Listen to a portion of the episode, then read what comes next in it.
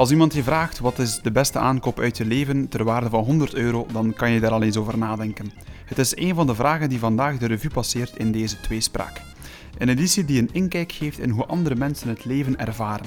U hoort het, Tweespraak wil graag een buitenbeentje zijn en blijven in podcastland. En daar gaan we ook vandaag voor zorgen. Niet waar, Steven? Zeker en vast, Pieter Jan. Vandaag hebben we het jongste duo ooit te gast in Tweespraak. Alexandra Smarandescu en Serhat Yildirim die willen met veel dromen en ambities het leven omarmen. Alexandra als voorzitter van de Vlaamse Jeugdraad en Serhat als ex-voorzitter van de Vlaamse Vereniging van Studenten. Twee mensen op de drempel van het leven. Dat moet vonken geven in een nieuwe tweespraak. Welkom. Van harte welkom. Dankjewel. We moeten er geen geheim van maken dat jullie elkaar kennen. Alexandra werd zelfs aan het station afgehaald door uh, Serhat. Um, wat is de link tussen jullie beiden, Alexandra? Inderdaad, uh, het jeugdwerk op zich, het engagement, denk ik. Um, het goesting om dingen te veranderen, om dingen aan te pakken en ook met beleid bezig te zijn. Klopt, we hadden meermaals digitaal contact en we zouden eens afspreken, iets gaan drinken, maar door corona is dat niet gelukt. Uh, maar kijk, vanavond, tweespraak brengt ons samen. Dit is de eerste keer dat jullie elkaar live gezien? Even, tweede keer, um, ook eens op een evenement van Sign for My Future, maar daarna uh, niet meer, klopt. Mm -hmm. Jullie zijn beide studenten. Uh, mm -hmm. wat, wat, welke richting gaan jullie uit, Alexandra?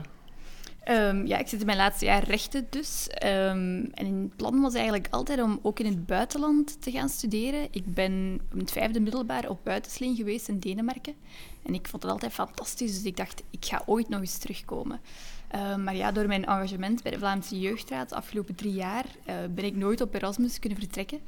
Dus dan dacht ik, oké, dan doe ik dat daar dan nog. En nu met corona en al die onzekerheid um, daar rond, heb ik het eigenlijk nog een tijdje uitgesteld. Mm -hmm. En ga ik waarschijnlijk nog gewoon iets bijstuderen en dan appliceren. Oké. Okay. Ben je ook een rechtenstudent? Ik niet, nee. Het was wel een optie, mijn, mijn tweede optie. Ik ben student geneeskunde aan de Universiteit van Gent. Um, als ik mag kiezen, die vraag wordt vaak gesteld, welke richting wil je uit?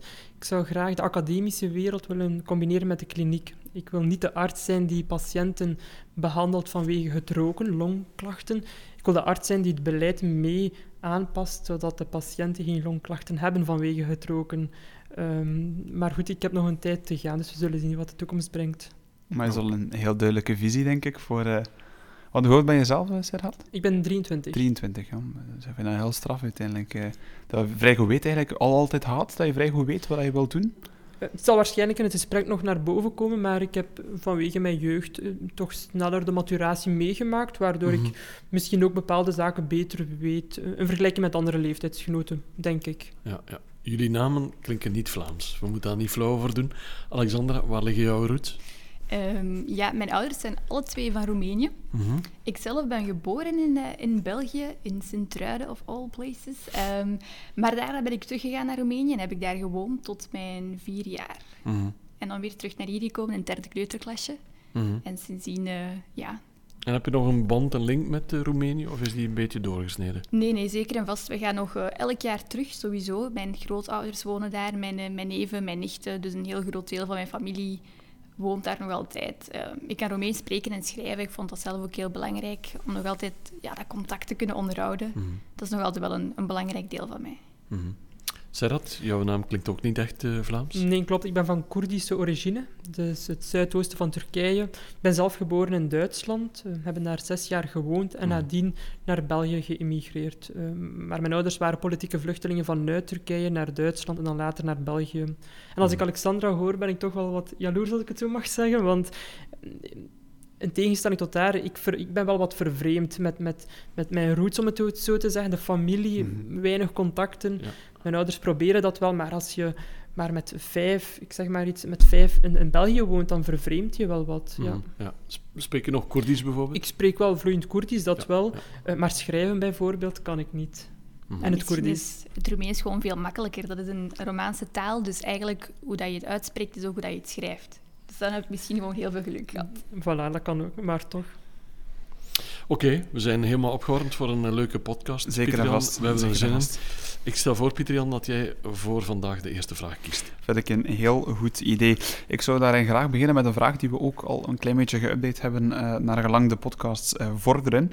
Ehm, dat is eigenlijk van ons lijstje dan toch de tweede vraag. Ehm, wie of wat heeft je leven voor een klein of een groot stuk eh, toch wel serieus veranderd? Uh, want eens beginnen bij Serhat anders.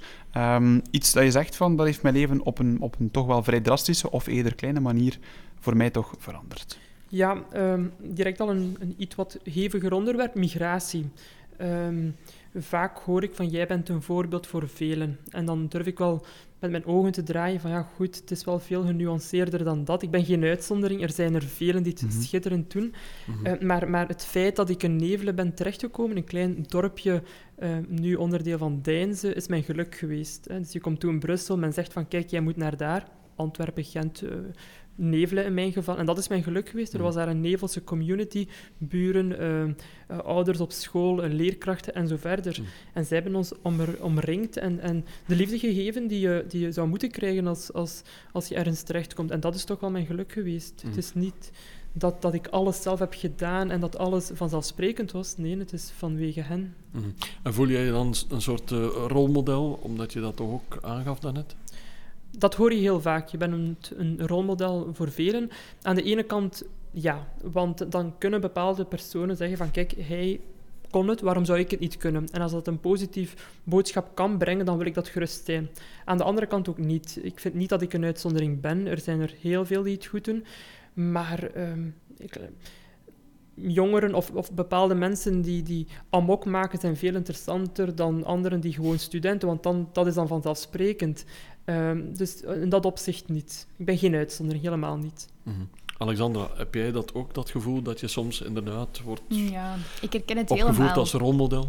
Ja, je wordt al heel snel ehm, naar voren geschoven, omdat je inderdaad dan af en toe in de actualiteit of de media komt of komt er een bepaalde positie terecht ehm, waarmee je met je mening ook naar buiten kan treden. En dan misschien door jouw achtergrond, misschien door jouw achternaam, dat je ook wel een beetje langer blijft hangen bij de mensen en denkt van, ah ja, oké, ehm, dat is dan een van, van de goeie, zoals ze het zeggen. Maar langs de andere kant herken ik ook helemaal wat dat, wat dat Serat zegt. Hè. Ehm, dan wordt het dan al vaak omgebogen tot iets als, ah, maar als jij het kan, dan zou iemand anders het ook gewoon moeten kunnen, natuurlijk. Mhm. En doet Klopt. zoiets pijn dan, als je dat hoort? Goh, ik weet niet of dat ik het zou beschrijven als het, het doet pijn, maar het hangt van zoveel factoren af. En ja, je hebt dat ook allemaal niet in de hand. Hoe, hoe, hoeveel dat er ook misschien ook in je eigen schoenen wordt, wordt geschoven. Soms kan het ook echt afhangen van, in mijn geval, echt af en toe een, een, een mailtje binnenkrijgen. En met, ah, dat is misschien iets voor jou, misschien moet je dat Mhm. gaan doen. En dan kwam ik bij de Vlaamse Jeugdraad terecht, bijvoorbeeld. Dus zo kan de bal al heel snel aan het rollen gaan. Mhm. En ja, ik vind niet dat iedereen dan over dezelfde kam geschoren kan of mag worden. Misschien gaan naar, eh, naar Serhat. Ik merk dat je op zich ook een heel geëngageerd persoon bent. Iemand die echt weet wat hij wilt. Was dat al van, van vroeger zo? Dat je zegt van, ik weet allee, heel duidelijk wat ik wil in het leven. Hoe dat, dat zal gevormd worden. Hebben je ouders daar iets mee te maken? Of hoe, hoe komt dat? Wel, in het eerste geval, mijn ouders kunnen nog lezen, nog schrijven. Dus dan word je daar als kind mee geconfronteerd. En eh, als, ik, als ik 13, 14 jaar was, ik hield mij niet bezig met reizen en, en buiten spelen. Ik hield mij bezig met brieven invullen of lezen voor mijn ouders. En dan leer je Mhm. die maturatie veel Mhm. sneller. Je moet dingen doen die jongeren niet zouden moeten doen. Ehm, ik ben ook heel snel beginnen werken als jobstudent. Ehm, en dan zeggen velen van ja, we moeten ervoor werken in het leven. Ja, akkoord, maar laat, laat iemand ook jong zijn. Ehm, dus ja, in dat opzicht wel. Nu, geëngageerd vroeger, ehm, ik had het nooit door, hè, maar, maar blijkbaar was ik veel geëngageerder in het secundair onderwijs bijvoorbeeld dan anderen. Ik herinner mij, een s- eh, ik had een staking op school op poten gezet. Staking. Eh, nu, het was wel een, een nobel doel, de- denk ik. Eh, men Me- wou... meer vakantie. Nee, nee, nee, absoluut niet. Men wou ASO, TSO en BSO opsplitsen naar enkel ASO en dan een aparte school TSO en BSO. En ik ben er nog steeds van overtuigd dat school een weerspiegeling moet zijn van de samenleving als je op een duurzame manier wil omgaan met elkaar. Dus ik ben niet zo voor die elitaire scholen waar men enkel ASO heeft en dan komt men buiten in een superdiverse samenleving en wordt men daarmee geconfronteerd. Wat ik trouwens eh, vaak heb meegemaakt in de opleiding geneeskunde, vragen die worden gesteld dat ik denk van, allee, hoe onwetend kan je zijn als ik het zo eh, mag noemen. Mhm. Alexandra, jij neemt ook echt engagement op. Was dat ook vanaf het middelbaar of is dat pas op later leeftijd zo bij jou ontstaan? Nee, nee dat was inderdaad ook al van jongs af aan. Ehm, in het tweede middelbaar werd mij de vraag gesteld, um, Alexandra, we krijgen hier een uitnodiging binnen om geëngageerde studenten één keer per maand naar het stadhuis te sturen. Ehm, met ja, studenten van elke middelbare school dan uit Diest. En om na te denken over ons onderwijssysteem en wat, daarbij, wat daar beter aan zou kunnen, uh, lokaal dan. En we denken dat jij daar wel de geknipte persoon voor bent. Um, en ik dacht, geen idee wat ik daarvan moet verwachten. Uh, maar dat was inderdaad ook tijdens de schooluren, dus ik dacht, fijn, oké, okay, um, ik ga graag. En dan, van, uh, dan noemde het leerlijke schaduwkabinet catchy naam voor, uh, voor middelbare scholieren. En dan van daaruit bij de Vlaamse Scholierenkoepel in Brussel terechtgekomen, uh, bij de Vlaamse Jeugdraad uh, enzovoort. Dus dat is ook al wel op vrij jonge leeftijd begonnen. Mm Het feit dat je dan een uitvoerende functie kan opnemen als voorzitter, en bij jou eigenlijk ook, Serrat, vroeger als voorzitter, betekent dat dan ook dat je daardoor echt een hoop dingen te realiseren en, en, en concreet te maken voor jezelf en voor, voor andere studenten? Ja, heel graag natuurlijk. Hè. We krijgen heel uiteenlopende um, vragen binnen. Um, ja, enerzijds van parlementairen en, en, ministers van de Vlaamse regering, maar anderzijds ook van, van jongeren zelf. Dus dat is eigenlijk fantastisch om zo met je beide voeten in de praktijk te staan en om in gesprek te gaan met, de, met experten bij andere organisaties, maar ook gewoon vooral met kinderen en jongeren zelf. Mm -hmm heb jij al dingen kunnen eh, veranderen, uh, Serrat, vanuit jouw functie? Wel, veranderen durf ik niet te zeggen, maar uh, de tijd die je steekt in een engagement is, de tijd, of is tijd dat je niet kunt, of die je niet kunt steken in je studie. Dus het moet wel iets opbrengen om het zo te zeggen. En ik heb gemerkt hoeveel appreciatie je je kunt hebben voor, voor studenten, jongeren die zich inzetten, mm. Ehm, jongeren die echt geloven dat je dingen kunt veranderen. En ik geloof wel dat we op een of andere manier iets hebben veranderd. We hebben laten horen dat het inschrijvingsgeld niet zomaar omhoog kan gaan. Um, dat excuus van het inschrijvingsgeld is veel te laag in België klopt ook gewoon niet. Um, daar zijn enige nuances aan, aan te brengen. Um, en ik geloof wel dat, dat studenten, mentaal welzijn bijvoorbeeld, ook deze week in de actualiteit, Zeker ik vind het fijn om te mogen zeggen dat ons bestuur daarvoor heeft gezorgd dat dat op de agenda is gekomen op Vlaams niveau. Mhm. Dus ik denk wel dat we daar, uh, ja... Jullie zijn ook allebei studenten, uh, beste vrienden, maar hoe hebben jullie bijvoorbeeld de laatste maanden uh, beleefd? Het was toch een vrij hectische periode, denk ik, ook met de coronacrisis zelf. Hoe, hoe hebben jullie dat eigenlijk eh, ervaren persoonlijk? Alexandra? In het begin was ik eigenlijk heel blij, um, omdat er voor het eerste keer een heel lange tijd, in jaren eigenlijk, een gat in mijn agenda viel. Um, en dat er eigenlijk van alle mogelijkheden plots uh, ja, op, op, mijn pad kwamen. En mhm. ik vond het eigenlijk in het begin heel fijn om van thuis uit online lessen te volgen en dingen bij te houden. Um, maar ja, naarmate dat dat vordert, ik denk dat we alle twee heel uh, bezige bijtjes zijn, merk je ook wel dat het terug begint te kriebelen. En dat je eigenlijk weer echt op pad wil gaan en aan de mhm. slag wil gaan en mensen wil kunnen ontmoeten. Ik vind dat eigenlijk het meest fantastische aan uh, wat ik mag doen elke dag. Dat is eigenlijk vooral in gesprek gaan. Of het nu met beleidsmakers is um, of met kinderen en jongeren zelf. En ja, dat stopt dan op een bepaald moment. Dus um, in het begin heel fijn, maar naarmate dat het vorderde, ja, begon het echt wel terug te kriebelen. Mm -hmm. Heb jij een zekere leegte ervaren? Of ook het voordeel van, van de tijd die vrijkwam? Ja, ik hoorde vrienden zeggen van ik heb, ik heb te veel tijd, ik weet niet wat te doen. En ik dacht van hoe kan je nu te weinig tijd hebben? Ik weet niet wat eerst te doen. Um, maar ook documentaires, boeken lezen, um, bepaalde zaken opnieuw eh, uit het verleden naar boven brengen van wat kan ik daarmee doen. Um, maar op een gegeven moment stel je je de vraag van goed, wat nu? Wat verder? En ook de vanzelfsprekendheid. Ik hoor bepaalde mensen die zeiden van als ze nu allemaal geen 17, 18 op 20 hebben, dan weet ik het ook niet. Ja, was het maar zo eenvoudig. Um, ik heb ook wel gemerkt dat, dat we bepaalde studenten um, in het hoger onderwijs hebben we, ja, niet al te veel rekening mee hebben gehouden. Studenten die thuis niet over de nodige connectie-internetverbinding mm -hmm. ja, dus, uh, beschikten, uh, maar ook een eigen slaapkamer om te studeren. De vanzelfsprekendheid mm -hmm. waarmee we omgaan soms.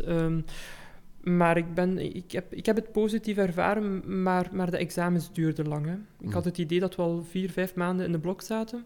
Dus het duurde heel lang. Ja. ja. Zijn die goed verlopen trouwens, de examens? Wel, ik heb uh, de tiende mijn uitslag. Ah, oei, dus, spannend. Uh, spannend. spannend. Ik denk het wel. Dit wordt opgenomen begin september, dus de tiende is dan waarschijnlijk 10 september. Ja, klopt, klopt. Oké, tegen dat het hier wordt uitgezonden weten we al hoe ver het is, uh, dat we gaan duimen.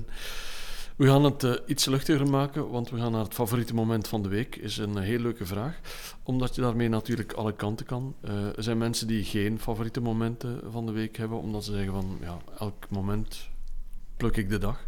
Hebben jullie dan toch een moment gekozen, of, of zijn jullie ook een beetje universeel daarin?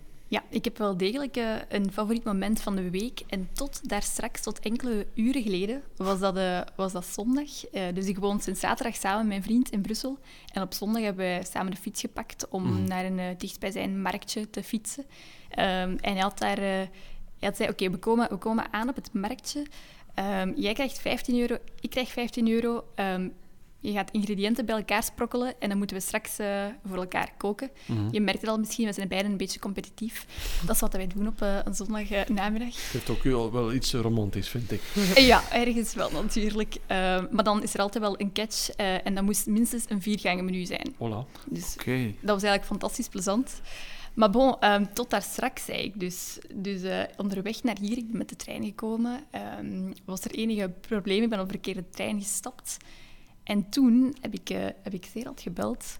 Ik zei, ja, sorry, um, hij had eigenlijk al aangeboden op voorhand om mij te komen halen aan het station om samen hier aan te komen. Mm -hmm. En ik leg uit van, ja, ik ga iets later zijn. We waren wel goed op tijd vertrokken, maar we gingen toch dus nog tien minuutjes, een kwartiertje later zijn.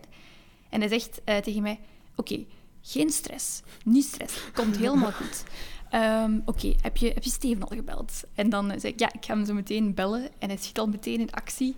Um, ik leg dan af, hij probeert me nog wat op mijn gemak te stellen. Fantastisch eigenlijk, wel elkaar, ja, we kennen elkaar op zich nog Nee, klopt. Maar zo goed. We hebben het ook buiten gezegd. We hebben het idee dat we elkaar al heel lang kennen. Mm -hmm. um, achter de schermen waren we voortdurend uh, dingen aan het doen. Ja, maar geen stress. Om, uh, ja, er was geen reden. Je zat op de trein en... Uh, niets aan Moet te je doen. toch laten rijden, Nee, dus voilà. uiteindelijk. Ja. Uiteraard. Maar het was wel heel fijn dat hij meteen ook echt aan mij dacht en mij op mijn gemak wou stellen. Mhm. um, en daar ook echt Ja. tijd voor nam. En is hij erin geslaagd om jouw favoriete moment van de week dan te veranderen op dat moment? Ja, uiteraard, omdat ik zoiets had. Ik zat op, op, rustig op de trein. Ehm, ik had zoiets van, eigenlijk echt fantastisch dat iemand daar op die manier mee omgaat. Hij stuurde mij nog een berichtje van, ik sta aan die kant van het station, kom rustig naar daar, ik zit in die auto. En dat is eigenlijk perfect. Kijk, is dat leuk om te horen. Goeie punten, is Voilà. sowieso.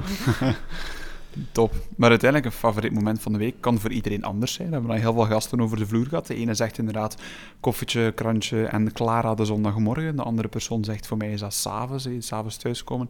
Sarah, heb jij een favoriet moment van de week dat je zegt van, dat is echt voor mij een topper? Ja, de maandagavond. Dan Mhm. komen de studenten of mijn vrienden samen. Mhm. Ik weet nu niet hoe dat, dat zal verlopen met corona, maar ik ben graag omringd door, door, door anderen, door mijn vrienden eh, iets doen. En dat hoeft niet per se op café te zijn. Dat kan ook evengoed op iemands kot zijn, naar een filmpje kijken, gewoon wat praten, een spelletje spelen. Mhm. Ehm, ik amuseer mij enorm. Ehm, dus de maandagavond kijk ik altijd naar uit na het weekend. Ehm, ja, absoluut. Mhm. Want veel mensen ontzien zich de maandag wel een beetje. Eh, Manic Monday wordt ook wel eens gezegd. Jij hebt dat helemaal niet. Ik heb dat helemaal niet, nee. Ja. nee. En heb je een tip voor mensen die zich de maandag eh, morgen een beetje ontzien? Ja, nee, het, het is weekend geweest. En, en, maar ik ben ook student, eh, dus je ziet heel veel verschillende mensen. Ik kan me inbeelden, een, een koppel, ja, misschien zijn de maandagavonden vrij gelijkaardig, elke Mhm. maandag na het werk. Dus eh, ik probeer daarvan te profiteren. We hebben het toch even over het weekend. Zijn jullie eh, lange slapers of vroege vogels in het weekend? Hmm, dat hangt er echt een beetje vanaf. Hmm, over het algemeen slaap ik graag uit, maar als ik iets op mijn agenda, op mijn to-do-lijst heb staan, dan eh, spring ik er vrij vroeg uit. Mhm. Dus het is ja, echt afhankelijk. Oké, Sarah? Ik sta vroeg op. Ik ben Ja. gisteren gaan werken als jobstudent. Ik was vier uur s'nachts thuis Amai. en ik stond om acht uur op. Het, het, het lukt mij niet om langer te slapen. Dus eh, ik zou het willen hoor, maar En echt gewoon vanzelf wakker ja, worden ik dan? gebruik ook geen wekker meer. Oké, dus, eh, top. Het is zo makkelijk. Leuk. Hopelijk blijft het zo, hè. Spa- spaar je wat batterijen en elektriciteit. Dat is ook weer waar. Dat is ook weer waar. Ik weet niet hoe jullie omgaan met geld als jongeren. Eh, is dat belangrijk voor, voor jullie eh, geld in het algemeen? Of is dat iets dat, eh, dat je erbij neemt in je leven, Alexandra? Oh, ik zou liegen, denk ik, als ik moest zeggen dat het niet belangrijk was. Het is zeker niet het allerbelangrijkste, maar het is wel een manier van, van vrijheid. Ik ben ook eh, iemand die vanaf haar vijftiende eh, in een ijssalon was gaan werken. En Mhm. dan ook om, om mijn eigen geld te kunnen verdienen. Ehm, dus op dat vlak, ja, ik vind dat wel belangrijk in die zin dat je niet alles kan hebben. Of tijd of geld of ja, snap je? Het is, soms eh, kan ik al makkelijker een taxi nemen als ik Mhm. ergens moet zijn. Dat wint mij tijd, maar dat kost mij geld. Dus dat is een manier van, van vrijheid Mhm. die op die manier wel kan, eh, Ja, kan maar inhalen. Serhat was een gratis taxi vanavond. Vanavond Ja, met plezier. Tenzij dat ik hem straks nog ga tracteren. Nee, dat, dat zal ik tracteren, met plezier. maar eh, wat Alexandra zegt is zeker juist. Ik kan mij daar zeker in vinden. Eh, ik betaal zelf als jobstudent, of als student liever, ook alles zelf. Mijn kot, mijn studiekosten, Mhm. mijn boeken, alles. Mhm. En dan leer je daar ook mee omgaan. Eh, je kan geen vijf keer op reis, of ik kan niet elke vakantie op skireis. Mhm. Dat is evident. Maar ik zie het eerder als een voordeel. Ik vind niet dat, dat ik, of dat wij worden afgestraft om, om te werken als jobstudent. Het is echt een, een soort ja, levensles. Hoe Mhm. ga je om met Mhm. geld? Zeker vandaag de dag. Vrij belangrijk, denk ik. Eh, maar eh, Ik denk dat ik ook weet op welke vraag dat Steven eh, doelt met het, het feit van Ja, het geld. Ik ben nog niet helemaal uitgepraat. Want jullie kozen voor rechten, voor eh, geneeskunde. Dat zijn beroepen die goed betaald worden. Moeten Mhm. daar niet flauw over doen. Heeft dat ook meegespeeld in jullie keuze eigenlijk? Goh, ehm, in mijn studiekeuze niet meteen. Ik wist lange tijd niet wat ik wou studeren, behalve dat ik eh, graag met mensen bezig was en het goed kon uitleggen. Dus ik dacht ergens, oké, misschien eh, iets met talen. Eh, maar ik ben toen naar een ja, open deurdag geweest en toen heeft de professor mijzelf aangeraden om eerder voor rechten te kiezen. En dat was dus van de talenfaculteit, dus op zich al opmerkelijk. Ehm, dus niet meteen vanuit, vanuit die insteek, omdat ik altijd wel het gevoel wou hebben dat ik, ja, dat ik 's morgens zou opstaan en graag zou doen allee, ja, wat ik eh, die dag Mhm. nog moest doen. En bo, ik geloof ook wel echt in het feit dat als je graag doet wat je doet, ehm, dat dan ja, die vrijheid eh, en het geld ook wel komt op een of andere manier. Mhm, mhm. Het is op zich wel mooi meegenomen dat er een Zeker mooi loon aan gekoppeld is, denk Ja. ik. Hè. Gerard, kan je daarbij aansluiten? ja, absoluut. Nu, ik heb niet voor geneeskunde gekozen voor het geld. Ehm, en trouwens, ik ben geneeskunde gestart met het idee dat ik later in ontwikkelingslanden zal werken. Ehm, ik denk niet dat ik, Sergat, het verschil zal maken in België, waar we allemaal topartsen hebben. Maar ik denk wel dat ik het verschil zal kunnen maken, in alle bescheidenheid, in een ontwikkelingsland. Dus ik denk Mhm. niet dat ik daar heel veel zal verdienen, wat ook Mhm. niet de bedoeling is. Maar nee, ehm, het is misschien mooi meegenomen, maar... Pas op, misschien zien we Gerard wel in seizoen 38 van ging, net, ik ging net vragen, zijn jullie ambitieus? Zijn jullie eigenlijk ambitieus in, in, jullie, in jullie studierichting, in jullie beroepskeuze? Ja, zeker en vast. Ehm, nu, ik had ook al wel snel door dat ik niet de advocatuur in zou willen. Ik heb toen ook stage gedaan in een groot advocatenkantoor in Brussel. En iedereen was daar fantastisch enthousiast over dossiers voor Brussels Airlines en grote bedrijven. En ik zat daar echt tijdens de lunchpauze van... Ik ben ongelooflijk blij voor jullie, dat jullie hart daar sneller van gaat slaan. Maar dat is het voor mij absoluut niet, het vennootschapsrecht. Ehm, dus ja, zeker ook niet met die, met die insteek. Maar ambitieus zeker wel. Ja, ik denk dat wij echt wel alle twee eh, ja, personen zijn die, waar dat ze ook wel terecht gaan komen, heel hard hun best gaan doen. Ik kan me daar zeker... Ja, ik volg het. hè. Ik volg Alexander daarin. Je doet wat je graag doet. En blijkbaar is het goed, wordt het geapprecieerd. En je zal wel zien waar je terechtkomt. Mhm, Ik mhm. herinner mij wat een prof nog maar vrij recent ooit tegen mij zei. Van, Serrat, jij zal, jij zal er sowieso geraken in het leven. Het zal misschien niet door je punten zijn, maar je zal er geraken. Ik dacht van, mijn punten zijn echt niet zo slecht hoor. Maar toch, ehm, ja, opnieuw, de tijd die je steekt in allerlei engagementen, ja, Mhm. dat vraagt tijd. En dus het is gewoon tof, hè. Trouwens, ik denk de tijd die je steekt in engagementen, ja, je leert daar heel veel uit. De vaardigheden die je verwerft, verwerf je niet aan een universiteit of aan een hogeschool. Nee, dat Mhm. klopt Mhm. inderdaad. Ja. Het is heel ironisch zelfs bij mij dat ik dan in, de, ja, in theorie zag van zo komt de wetgeving tot stand. En dan in de praktijk zag bij de Vlaamse Jeugdraad. En zo kan je hierop inspelen. Op dit moment kan je hier nog iets veranderen. En met die mensen moet je gaan praten om dan ook nog iets te kunnen wijzigen. Ja. Dus dat is eigenlijk fantastisch. Het is een heel mooie aanvulling. Mhm. Ehm, en bo, ja, er zijn ook heel veel mogelijkheden vandaag de dag Mhm. om, eh, om je engagement kwijt te kunnen. Jullie geloven ook nog sterk in de University of Life. Gewoon eigenlijk eh doen wat je graag doet. eh, nieuwe invloeden, nieuwe culturen opsnuiven en vooral leren van jezelf. Het allermeest. En dat is misschien ook inderdaad door onze ouders of zo. Ja, mijn Mhm. ouders hebben ook geen universitaire studies achter de rug. Ehm, maar het is ook zeker echt die mindset dat ze mee hebben gegeven die, die vandaag nog altijd het verschil maakt. Maar waarom heb ik nu die vraag gesteld rond geld? Vragen jullie zich af wel. Een van de kernvragen van onze podcast is: wat is je beste aankoop van maximaal 100 euro? Daar zijn we altijd naar benieuwd naar, omdat we daar heel uiteenlopende antwoorden op krijgen. Serhat, mogen we eens met jou beginnen? Ja, mijn eerste jaar geneeskunde in de zomervakantie een vliegticket geboekt richting uh, Palestina. Ja, vrij ongewoon. Ik was toen Mhm. 19 jaar. Ik mocht niet van mijn mama. Ze zei van, ga eens naar Blankenbergen, zoals alle jongeren. Maar eh, nee, ik, ik, ben naar, ik heb een vliegticket voor ja, 95 euro geboekt richting Palestina. En ik heb daar toen één maand vertoefd. Mhm. En het is een van de meest interessante reizen geweest. Ja, Palestina, Israël ontdekt. Ik wou ook heel het verhaal begrijpen. Je hoort Mhm. heel veel, je ziet heel veel. Maar wat is daar nu van waar? Hoe leven die mensen? En ik was enorm gecharmeerd door, door heel het verhaal. Ja. Mhm. En, en waarom kies je dan voor dat soort van reizen? Want je kan naar Blankenberg gaan, zoals je zegt, of naar, naar Tenerife. Maar jij kiest echt wel bewust Klopt. voor eh, de cultuur en voor een stukje geschiedenis. En ook instabiliteit. Wat doet instabiliteit met een mens? Hoe ga je daarmee om? Ehm, en hoe probeer je toch iets te maken van je leven? Hè? Want het is cliché, maar je kiest niet waar je geboren wordt. Eh, maar als je ergens geboren wordt, hoe ga je daarmee om? Mhm. Ehm, en, en ik heb daar ontdekt dat, dat ik eerder jaloers moet zijn op hen. Ja, jaloers is misschien een verkeerde term, maar ehm, dan omgekeerd. Eh, de manier waarop zij omgaan met het leven is, is zeer inspirerend en zeer eh, ja, nobel. En geef eens een concreet voorbeeld. Wat heb je van hen geleerd, bijvoorbeeld? De gastvrijheid. Ehm, ik herinner mij, ik zat op een bus. Eh, het was een warme dag. Ik had een, fles, een flesje water bij. Ondertussen een hele dag onderweg geweest. Het was warm. Ehm, en een, ja, een oudere vrouw, een jaar of 82, kwam aan mijn flesje water. Dus ik dacht van misschien heeft ze dorst. Dus ik gaf mijn fles water aan haar. Dat is pre-corona waarschijnlijk. Pre-corona, inderdaad. Ehm, maar ze was niet geïnteresseerd in mijn flesje. Ze, ze gaf een koel flesje water aan mij. Van, kijk, neem maar. Ik zei, mevrouw, het is niet nodig. En ze zei van, we moeten jou omarmen als onze zoon in dit land. Dus ik was enorm, enorm gecharmeerd. Ja. Hm, mooi verhaal. Fantastisch. Ja, Ja. ik wist zelfs niet dat je voor minder dan 100 euro naar zo'n ver land kon vliegen. Ik denk dat toen nog kon ook. En Pas op, nu kan dat denk ik nog altijd. Maar eh, De studenten kennen van die tricks. Hè. zeker, zeker, zeker. Mooi. Alexandra, 100 Mhm. euro. Eh spring je mee op het vliegtuig of heb je toch een andere investering gedaan? Ik zou heel graag mee op het vliegtuig springen. Eh, mijn aankoop kostte wel geteld 1,25 euro. Maar dat is de goedkoopste investering Ik die we denk al ook. gehad hebben in twee Kunnen we dat zelf een investering noemen?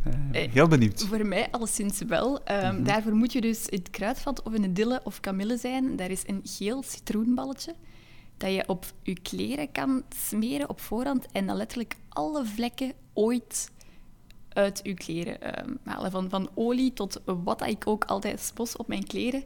Het haalt alles eruit en sindsdien is mijn leven echt veranderd. Ehm, ik had daar straks, zat ik nog eh, ehm, met een broodje op de trein het eh, ja, stiekem op te eten, want ik had, nog, eh, ik had nog niets gegeten deze middag. Maar er zat niemand anders in mijn, in mijn wagon. Mhm. En ik heb weer ja, iets gesmost op mijn jas. Dus ik weet al dat ik dat balletje binnenkort weer nodig ga hebben. En het kost echt maar 1,25 euro.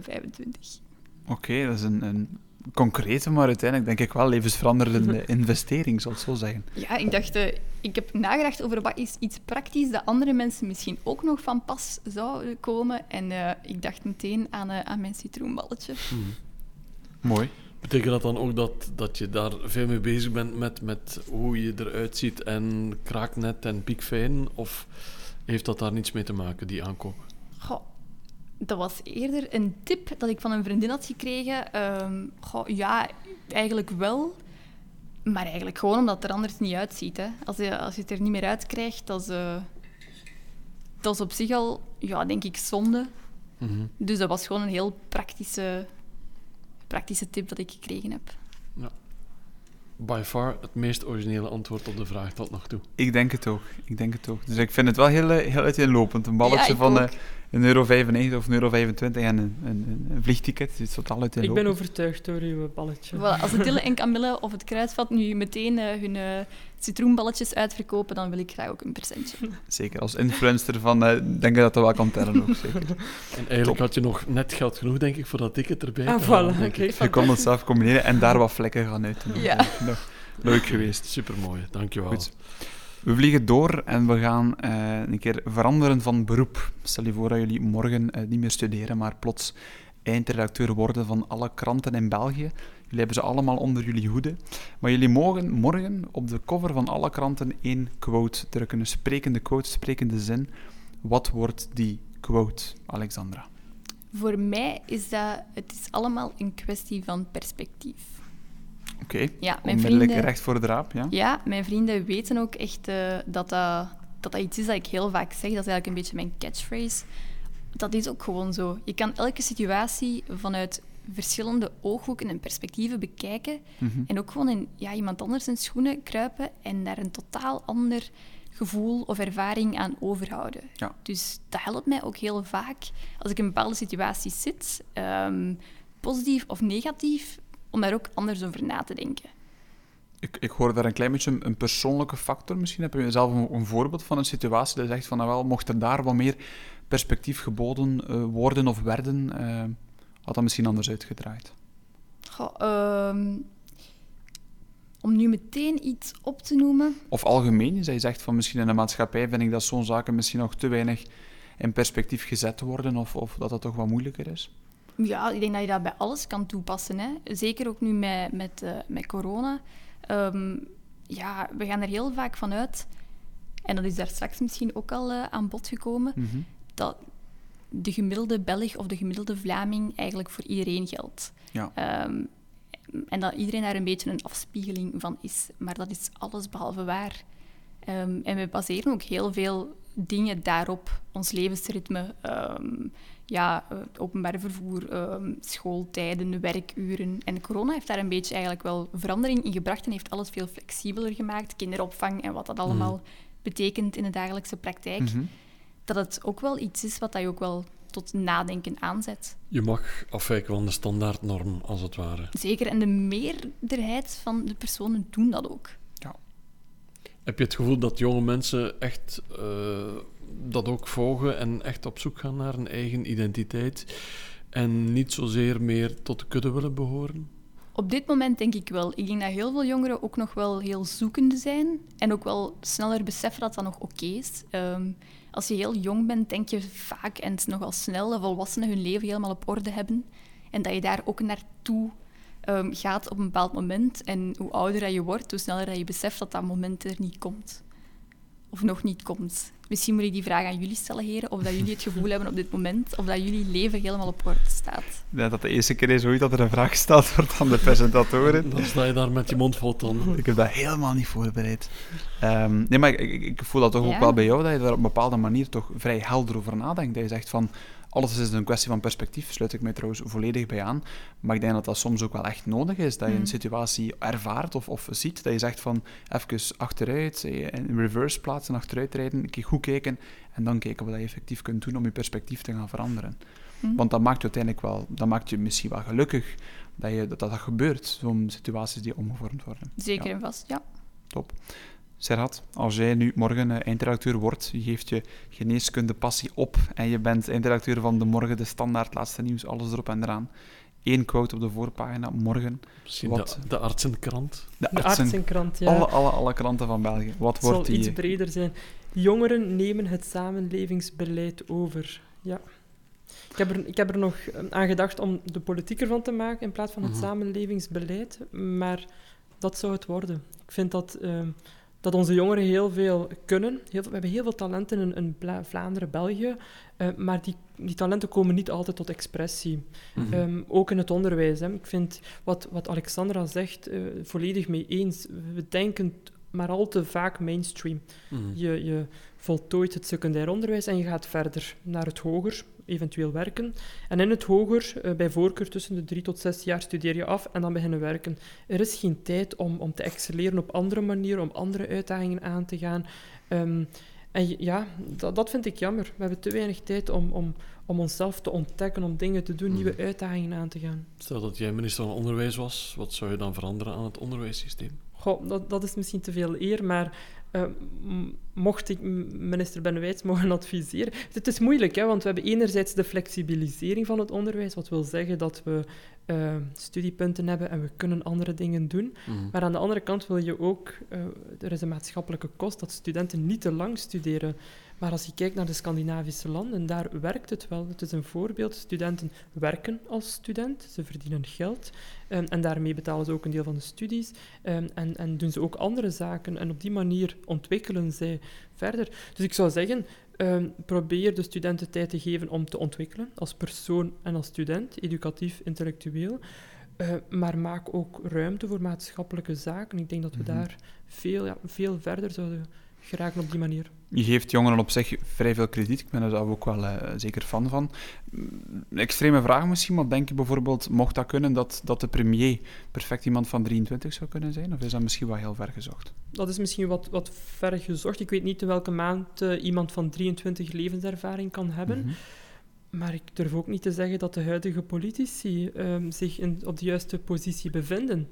Um, ik heb geleerd dat leeftijd niet per se betekent dat je daarom uh, enorm verstandig bent en mm. de juiste woorden steeds in, het, in de mond neemt. Mm. Dus ik heb mijn bedenkingen daarbij. Ik denk dat de middenweg zeer belangrijk is. Mm -hmm. um, maar ik zeg ook het samenlevingsbeleid omdat ik denk dat heel veel jongeren, ongeacht op welke plaats in het spectrum, links, rechts, centrum, doet er niet toe, dezelfde idealen delen. Mm. Um, ja, absoluut. En, en van nature ook, ook sociaal zijn. Er is een gezegde, als je jong bent mm. en je stemt niet links, dan heb je geen hart. Als je dan oud, ouder bent en je stemt niet rechts, dan heb je geen verstand. Iets in, -hmm. Ik denk dat dat ergens wel een beetje klopt. Zou je ooit die, die politieke, wil zeggen passies misschien veel zegt, maar politieke interesse achterna gaan. Ik denk aan bijvoorbeeld aan een van onze vorige gasten was dokter Luc uh, Colomont. Die heeft zijn, zijn kliniekpassie eigenlijk opgezegd om voor stopdarmkanker VZ2 alles te geven. Zie je dat ook in de toekomst bijvoorbeeld doen? Dat je zegt van, ik heb nu genoeg gewerkt voor mezelf, ik wil nu echt een keer uh, werken aan die samenleving, of is dat ook een brug te ver? Nee, zeker niet. Ik, uh, ik heb al de vraag gekregen om al meermaals om in de politiek te stappen. Mm -hmm. Steeds uh, afgewezen, omdat ik denk dat ik... Ja, mijn studies komen in de eerste plaats, uiteraard. Mm -hmm. uh, maar het zou mooi zijn om in de toekomst academisch werk, onderzoek te kunnen combineren ja. met het beleid en daaruit iets te halen. Maar ik denk niet dat ik zeer snel in de politiek zal stappen mm -hmm. en, en, stemmen nee. zal ronselen om iets ja. te bereiken. Nee. Nee. Alexandra, jij bent voorzitter van de Vlaamse Jeugdraad. Is dat ook een voorbode voor een stap in de politiek? Dat is de vraag van 1 miljoen. Hè? Elk interview dat ik tot nu toe gegeven heb, um, is geëindigd met die vraag. Is dit inderdaad ook het startpunt voor een politieke carrière? Omdat blijkbaar mijn voorgangers bij de Vlaamse Jeugdraad eigenlijk ook allemaal de politiek uh, terecht zijn gekomen. Maar het was eigenlijk alles behalve ja, met die insteek um, dat ik mijn kandidaat heb gesteld voor het adviseurschap bij de Vlaamse Jeugdraad. Mm. Um, en ik was eigenlijk ook helemaal niet van plan om voor voorzitter te gaan. Want voor mij um, moest dat iemand zijn die al veel langer bij de organisatie betrokken was. Uh, maar het waren eigenlijk vooral mijn mede-kandidaten die mij eigenlijk de, een duwtje in de rug hebben gegeven en gezegd, uh, ja Alex, je zou dat echt goed doen. We vertrouwen uh, u daarin, dus je moet dat echt je moet dat proberen. Dus dan heb ik inderdaad ook gewoon meegedaan. die, de vragen niet voorbereid, ook niet, omdat ik dacht, ik ga gewoon eerlijk op hun vragen antwoorden. En als zij zoiets hebben, ja, ze gaat dat goed doen, oké, okay, mm. en anders niet. Mm. Maar bon, ja, gaat het ooit leiden tot een politieke carrière?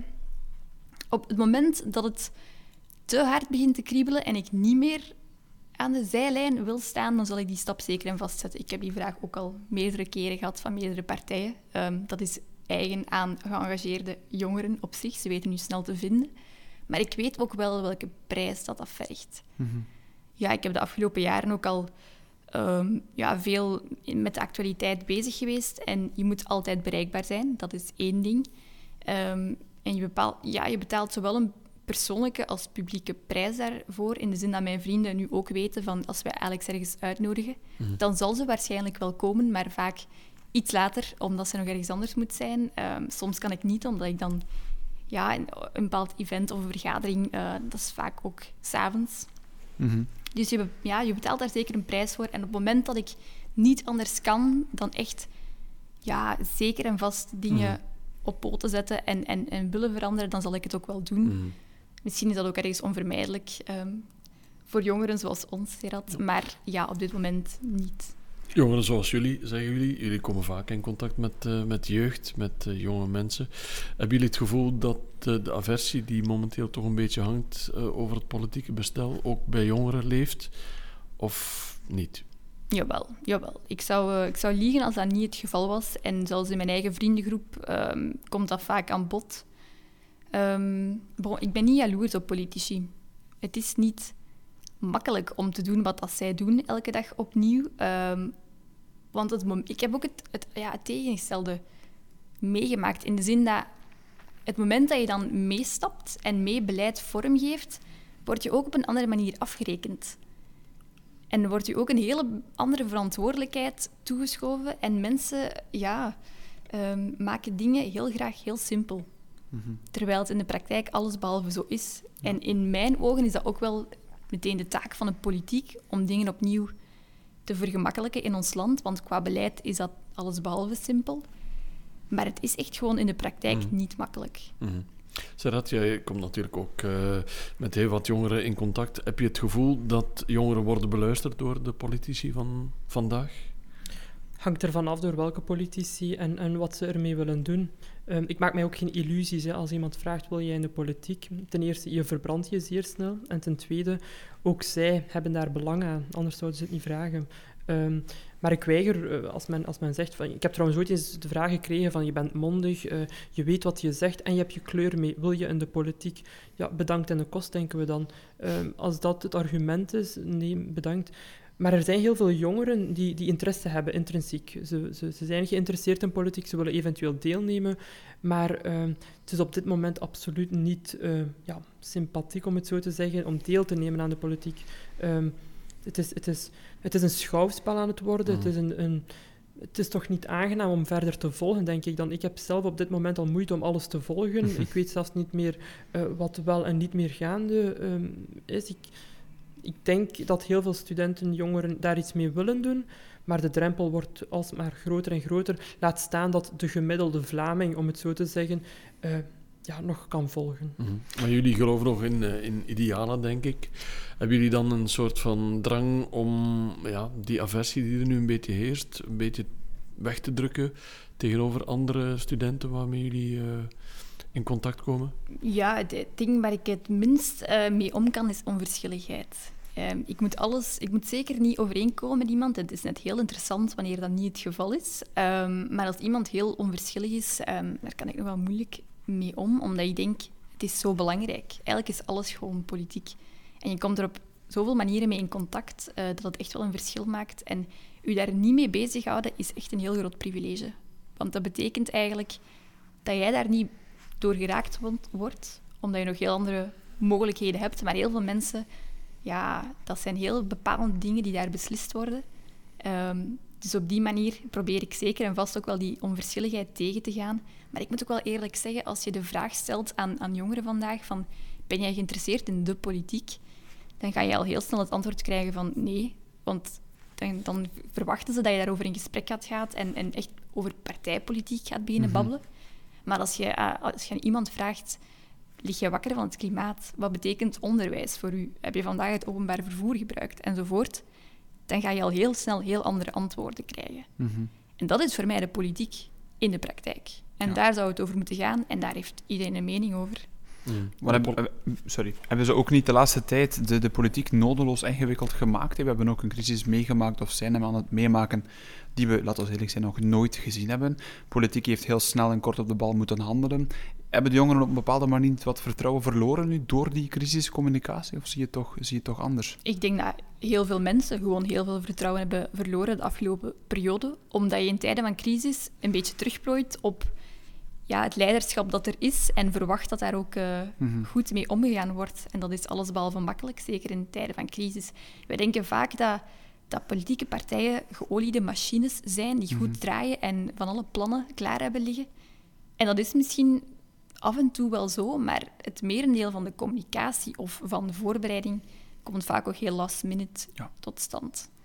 Serhat, kan je daarbij aansluiten ook? Of, ja, eh? klopt. Ik denk dat als er een situatie gebeurt, een onverwacht iets, dat dan de politiek aanwezig moet zijn. Dat ze, dat ze dan moeten tonen van kijk, we hebben alles onder controle. En ook al hebben ze het niet onder controle, dat ze op een of andere manier vertrouwen uitstralen. Mhm. En dat is nu te weinig gebeurd. Aan de andere kant vind ik ook dat we niet te streng mogen zijn, dat we het is, het is allemaal zeer moeilijk geweest. We wisten niet wat te doen. Uh, maar ik denk dat duidelijke communicatie daarin mm. heel belangrijk is. En niet dat er, dat er vanuit de overheid gecommuniceerd zou worden, maar dat bepaalde individuen al op voorhand communiceren. Mm. Dan is het een schouwspel. En, en om ook aan te sluiten wat Alexandra daarnet zei, ik denk dat het gevaarlijk is als, als personen, jongeren, mensen, burgers, hun vertrouwen in de politiek of interesse in de politiek verliezen. Want dan heb je geen draagvlak meer. En geen draagvlak wil ook zeggen dat de samenleving daaronder leidt en dat we bepaalde extremen gaan opzoeken. En mm. dat, ik denk en ik geloof dat de politiek daarvoor, of daar toch ook al mee verantwoordelijk voor is. En is het op dat vlak nog niet 5 voor 12 of nog erger, 4 voor 12? Wel, ik denk het wel. maar het, we, zijn nog niet, we hebben nog niet verloren. Uh, er is nog werk te doen en ik geloof wel dat het kan. Maar dan moeten we afstappen van ons uh, ja, egocentrisch gedrag soms. En, en de samenleving bovenop stellen. Ja. ja. Krachtige woorden, Steven. Volgens mij zitten hier twee toekomstige politici ik denk het in onze studio. Kan niet anders. Toekomstige premiers van ons land. Ja, over, over vijf jaar kunnen we wel zeggen, Alexandra en Serrat die waren ooit de gast in Tweespraak. Zeker. Goed, we gaan het uh, luchtiger houden. We gaan naar vraag 10. En dat is een leuke vraag, omdat je daar ook heel veel kanten mee uit kan. Iedereen heeft dromen en iedereen heeft wensen. Jullie staan op de drempel van jullie professioneel leven, want jullie zijn begin 20. Maar toch staan er waarschijnlijk een aantal dingen op jullie bucketlist. Uh, een lijst waarbij je grote dromen hebt die je ooit wil realiseren in je leven. Alexandra, als ik nu eens die vraag aan jou zou stellen. Wel, ik ben eigenlijk altijd iemand geweest die een plan had en dingen ook vooraf uitstippelde tot op een bepaald moment, omdat ik besefte um, dat het soms zelfs beter kan uitdraaien dan wat dat je zelf uitstippelt uh, op voorhand. Dus dan heb ik het heel hard losgelaten um, en heb ik op dit moment ook niet meteen die ene grote droom die ik wil verwezenlijken of dat ene land dat ik wil bezoeken. En is het eigenlijk eerder um, de vrijheid vinden om bijvoorbeeld echt een jaar lang in mijn agenda niks te plannen. En op dat moment echt gewoon die beslissingen te kunnen nemen van ik vertrek morgen naar daar en doe dat. Of ik ga een jaar filosofie studeren. Of ik ga die boeken die al lang op mijn to-read list staan uitpluizen. En dat is die vrijheid waar ik nu op dit moment ja, nog niet over beschik. En dat daar ook niet misschien... Ik weet niet of ik daar naartoe leef, dat denk ik niet. Maar dat is wel iets, denk ik, in de toekomst dat ik gewoon heel graag mhm. wil mhm. zien. Een lege agenda en zoveel mogelijkheden die... Maar als je naar jezelf kijkt in de spiegel, dan weet je dat dat niet zo makkelijk zal zijn. Hè? Want je zei daarnet ook al dat je een heel druk en hectische leven leidt momenteel. Mm, net daarom misschien. Ja, maar ik zie mezelf ook al uh, ook wel zeggen op een bepaald moment van dit is oké zo. En dat is, dan is het prima geweest. Mhm. En ja, ik heb mezelf ook, naarmate dat je studie nadert, um, word je ook al heel snel aangesproken van wat volgt er hierna en wat ga je dan doen of wil je hierbij betrokken worden. Um, ik heb heel veel mails gekregen met nieuwe projecten die dan gepitcht worden. En ik heb mezelf het mooiste cadeau gedaan dat je denk ik kan doen en dat is gewoon tijd. Mm en geen beslissingen hoeven maken. Um, en niet overhaast denken over wat is het volgende dat, dat op mijn to-do-lijst staat en waar wil ik hier naartoe en, en, en zo verder. Wat kan je dat dan ook in een, in een druk leven? Gewoon een keer zeggen van digital detox gewijs, ik ga nu een week even weg, mijn gsm blijft thuis, laptop blijft thuis en ik ga een week offline? Pieter Jan, je kan alles. Dat is echt een kwestie van keuzes maken. En ik doe dat praktisch elke zomer ook gewoon. Mhm. Ehm, dat ik zeg van een maand lang uh, ja, pak ik mijn social media niet meer vast en mm post ik daar ook niets op. En dat is, dat is fijn, dat is, dat is prima. En dan zijn er weer andere dingen waar ik, waar ik die ik loslaat en terug opneem. Maar het is een kwestie van keuzes maken. En op dit moment voel ik die drang nog niet. Ja, ik kan perfect filosofie gaan studeren, maar dat is nu nog niet. Ehm, maar ik kan me ook perfect voorstellen dat ik later wel opnieuw uh, ja, ja, die vrijheid wil hebben. Mm en is dat soms niet verstandiger ook van, van over het algemeen wat te, doseren in uw, in uw dagelijkse leven? Want zo'n digitale detoxweek bij zo'n spreken, alle respect, maar eigenlijk ja, alle meldingen blijven ook gewoon binnenkomen als, als uw gsm thuis ligt. Als je jezelf dan de zondagavond thuis komt en je doet de gsm open, dan staan er geen 7 mails, maar 484 van een week lang. Is het dan niet het omgekeerde effect, dat je zo meer moet doseren doorheen het jaar en niet zeggen van ik ga nu een jaar een keer... Ehm, ja, zeker en vast. En ik heb dat ook moeten leren. Um dat was ook iets wat ik in, waar ik in het begin heel veel moeite mee had, met nee zeggen. Ja. Het is niet omdat je de kans krijgt om iets te doen of ergens mm. naartoe te gaan of, of ergens te zijn, dat je die kans ook moet grijpen. En in het mhm. begin dacht ik, amai, fantastisch, ik word daarop uitgenodigd, ik ga daar naartoe. Maar dat is onhoudbaar en dat was al heel snel onhoudbaar. Um, dus heb ik dat ook gewoon ja, moeten leren. En dat gaat hoe langer, hoe, hoe, beter. Het feit dat ik hier zit, is omdat ik hier heel graag wil zitten. Bedankt en om, dat is uh, met heel veel plezier. Mhm. Maar ondertussen heb ik ook nee gezegd tegen een aantal interviews, omdat dat, daar mijn hart niet sneller van ging slaan. Nee. Mm. Het is een soort gouden middenweg zoeken, denk ik, tussen enerzijds die vrijheid waar je verlangt En anderzijds het leven dat je nu leidt, eh, denk ik dan. Ja. Wat Pieter Jan ook een beetje suggereerde daarnet. Maar ik denk dat iedereen daarmee geconfronteerd wordt in mindere of meerdere maten. En, en wij worden daar gewoon sneller mee geconfronteerd op ons 23e misschien. Omdat je, ja, dat, dat engagement betekent ook dat heel veel deuren opengaan en heel veel kansen ehm, voor het grijpen liggen. Maar daar komt ook heel wat druk bij kijken. Mm.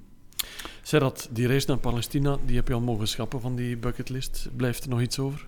Ja, absoluut. Eh, maar ook zoals Alexandra, ik plan niet meer. Ik zeg niet over vijf jaar wil ik dit gedaan hebben, dan wil ik dat gedaan hebben. Want de mooiste opportuniteiten zijn de, ja, de meest onverwachte. Ehm, ik heb dit ook ervaren. Eh, Ik heb ook een, een, rare gewoonte om tijdens de examens allerlei dingen op te zoeken, zoals een beurs om naar de VS te mogen. Ehm heb ik gedaan in januari. Ik was toen ook aanvaard. Ik, ik zou normaal nu in de VS zitten, maar corona heeft daar een stokje voor gestoken. Ehm, nu, als ik mag kiezen wat ik eerst zou doen, het zal heel vreemd klinken, dat is naar een pretpark gaan. Ik ben nog nooit naar een pretpark Oh, geweest. Serad, wij gaan echt naar een pretpark gaan. Ja, voilà, dat staat genoteerd, Alexander. Als ik dan toch een suggestie mag doen, ga alsjeblieft naar Disneyland Parijs. Dat is, dat is echt fantastisch om te doen. Ik dacht aan Walibi, maar kijk, ik vind het Er zijn momenteel ook eh, grote kortingen die er lopen voor Disneyland, maar dat is ook een rode zone, dus dan moeten we Ja. meteen ook al in quarantaine samen. Dat is misschien wat veel eh, voor twee weken. Pas op, in Disney gaan- aan quarantaine gaan, dat kan ook gewoon niet Kan niet slecht zijn, slecht zijn, hè? Alexander. Ja, maar wij gaan samen naar een pretpark gaan. Voilà, kijk. Waarom wil je daar zo graag naartoe, Serhat? Ik weet het niet. Ehm, ik, gisteren vroeg een vriend van, ehm, ben je al naar Walibi geweest? En ik zei, nee, ik ben nog nooit naar een pretpark geweest. En ik, ik heb ook het gevoel dat ik mijn jeugd aan het herbeleven ben of aan het inhalen ben. Dat is het, ja. Ik, ik, maak nog vrij- ik probeer wat meer te reizen nu, wat, wat meer te genieten, wat minder te werken als jobstudent. Mijn mama heeft bijvoorbeeld niet graag dat ik werk als jobstudent. Ze heeft Mm. zoiets van, geniet van je jeugd nu, want je hebt geen jeugd gehad.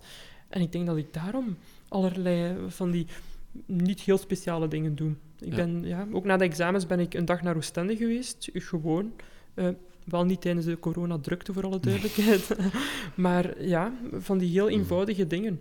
Ja. Eh, Ga, ga je dan op zoek naar die snelle kicks die je soms vindt in pretparken?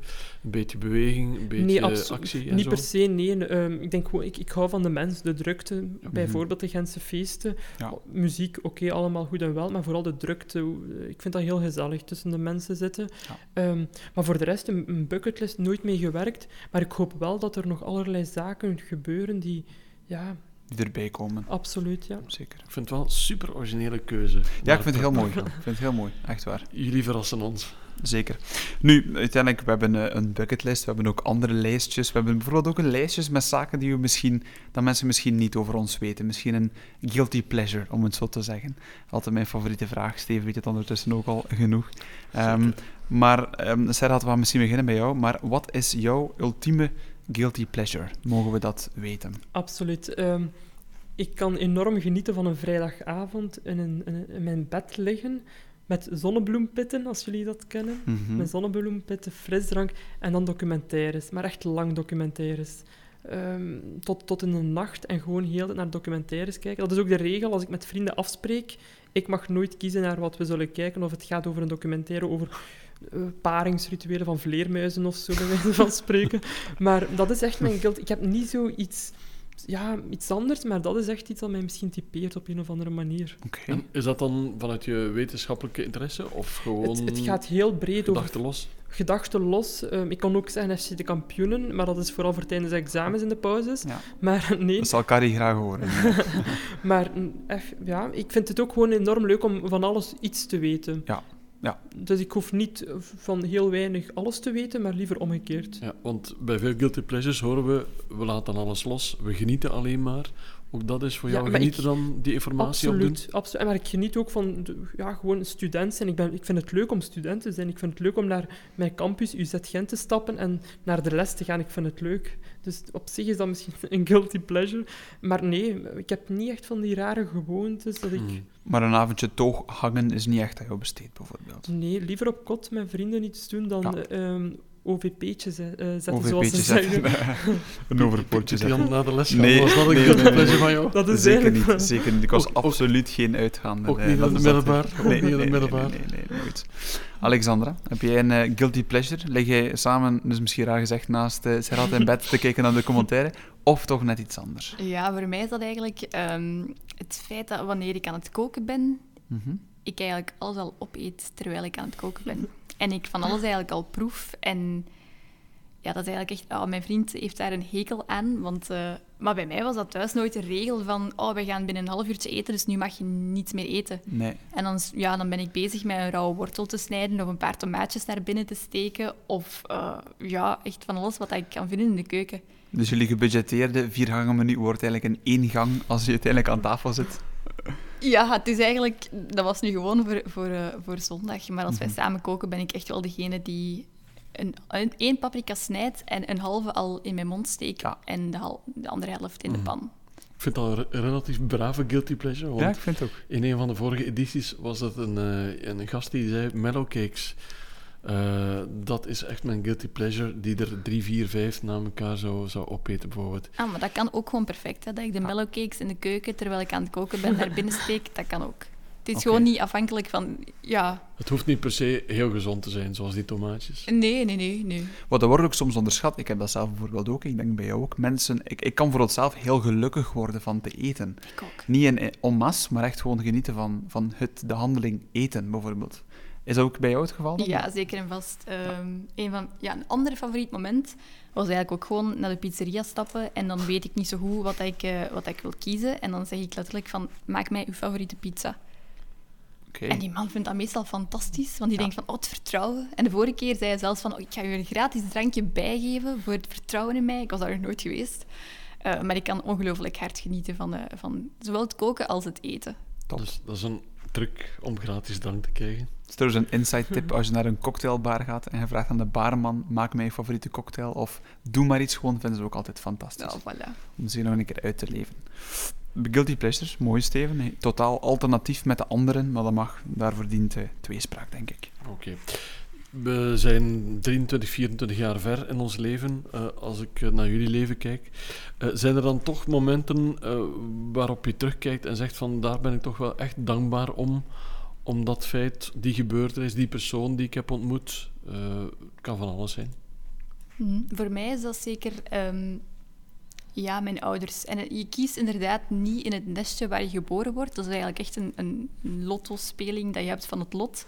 En ik ben daar ongelooflijk dankbaar voor, omdat ik daar zoveel aan gehad heb. Um, ja, natuurlijk ook het feit dat ik elk jaar terug ga naar Roemenië. En mijn ja, leeftijdsgenoten, mijn, mijn nichtjes, zijn dan één jaar mm. ouder. Mm -hmm. um, en dan kijk ik naar hun leven daar. Ze zitten bijvoorbeeld ook uh, op kot in Boekarest, in de hoofdstad van, van Roemenië, en Mm. studeren ook wel. Maar wij leven totaal verschillende levens um, op 2200 kilometer van Mm. elkaar. Mm. En dat doet mij ook heel vaak stilstaan bij het geluk dat ik dan heb.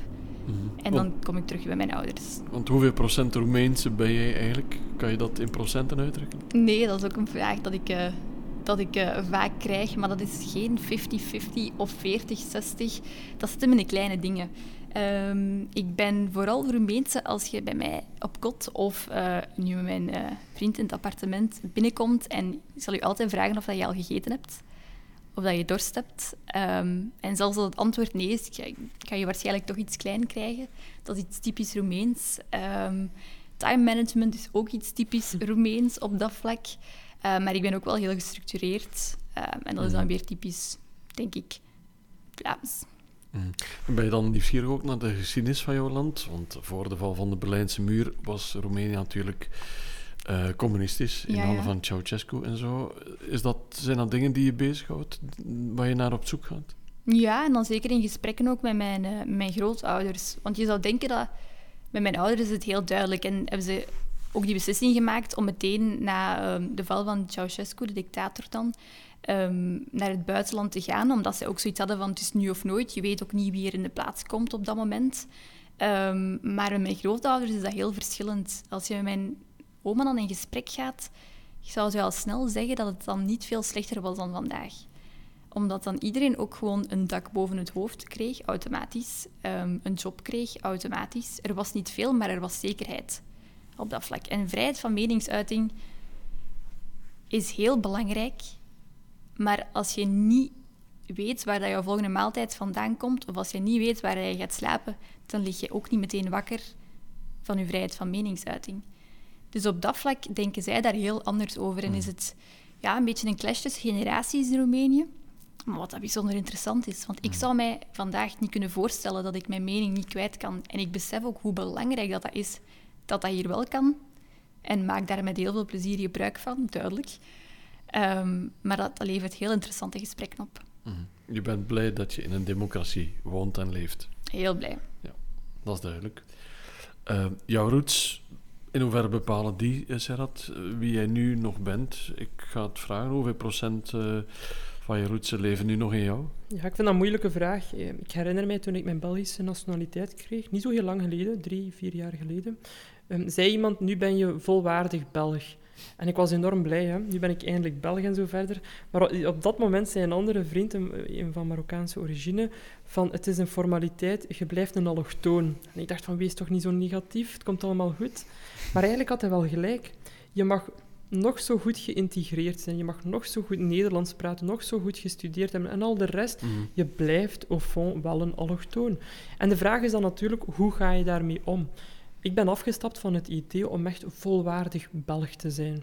Uh, ik, eh, al die streefdoelen om Belg te zijn, ik ben daarvan afgestapt. Ik heb mijn positie in de samenleving, ik heb mijn rechten, ik heb mijn plichten, even belangrijk. En ik heb hier een volwaardige plek, net zoals jullie. En ik zal die ook opeisen. Eh, maar dat, dat is wat mij betreft Belg zijn. Meer hoeft dat niet te zijn. Mhm. maar het, het, soms word je daar wel mee geconfronteerd. Ik herinner mij, ik zat eens op de tram met vrienden. Een oudere man kon zijn koffers niet dragen, dus ik vroeg aan hem, meneer, zal ik uw koffer dragen? En toen antwoordde hij, ja, en dan ermee gaan lopen zeker. Mhm. Ja, voor mijn vrienden was dat grappig. Op dat moment vond ik dat minder grappig natuurlijk. Mm, maar je leert daarmee omgaan. Ik wil mhm. maar zeggen, je moet ook niet van alles een drama maken. Liever niet natuurlijk. Mhm. Maar ik ben nu ook niet de persoon die zich in een schuld- of een slachtofferpositie mhm. gaat positioneren. Ja, maar je bent 100% Belg en toch word je als een allochtoon gezien. Kwetst jou dat soms? Goh, kwetsen niet echt. Nee, liever niet natuurlijk. Maar de vraag is natuurlijk, hoe komt het? Hoe komt het dat we die Um, of, of, die manieren van denken hebben. Hoe komt dat mhm. de samenleving vandaag ten, of heden ten dagen zo gepolariseerd is? Want we kunnen wel zeggen dat het hier allemaal goed en wel is, wat ook zo is. Hè. Ik vind dat we soms te veel klagen en zagen en zo verder, maar, maar fundamenteel is het hier goed. Maar er zijn wel zaken die moeten veranderen in de samenleving. Het, het, het is trouwens heel interessant. We zijn toevallig in West-Vlaanderen. Uh, het is het mooie West-Vlaanderen. Absoluut. Het prachtige West-Vlaanderen. ik durf niets meer te zeggen. ik wou zeggen, West-Vlaanderen qua diversiteit is het hier zeer, zeer beperkt. Maar het aantal stemmers extreem rechts is bijzonder hoog. Ja, hoe komt dat? Ik zou zeggen, uh, om, ja, als je het niet kent, ben je bezorgd. En ik denk dat we daar iets mee moeten doen. Mhm. Ik denk dat we niet verder moeten marginaliseren van het zijn de marginalen van deze samenleving die mhm. extreem rechts stemmen.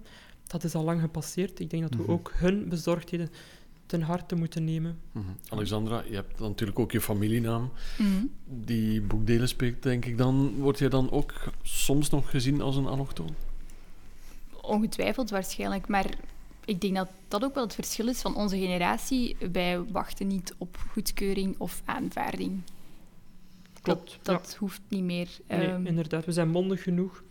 En, Dat is zeker en vast. Dat vind ik zelf ook een hele, ja, voilà. hele mooie. Het, het, kost ook heel veel energie om daar constant bij stil te staan. En mhm. voor mij maakt het alleszins geen verschil. Dus sta ik er ook veel minder bij stil, denk mhm. ik.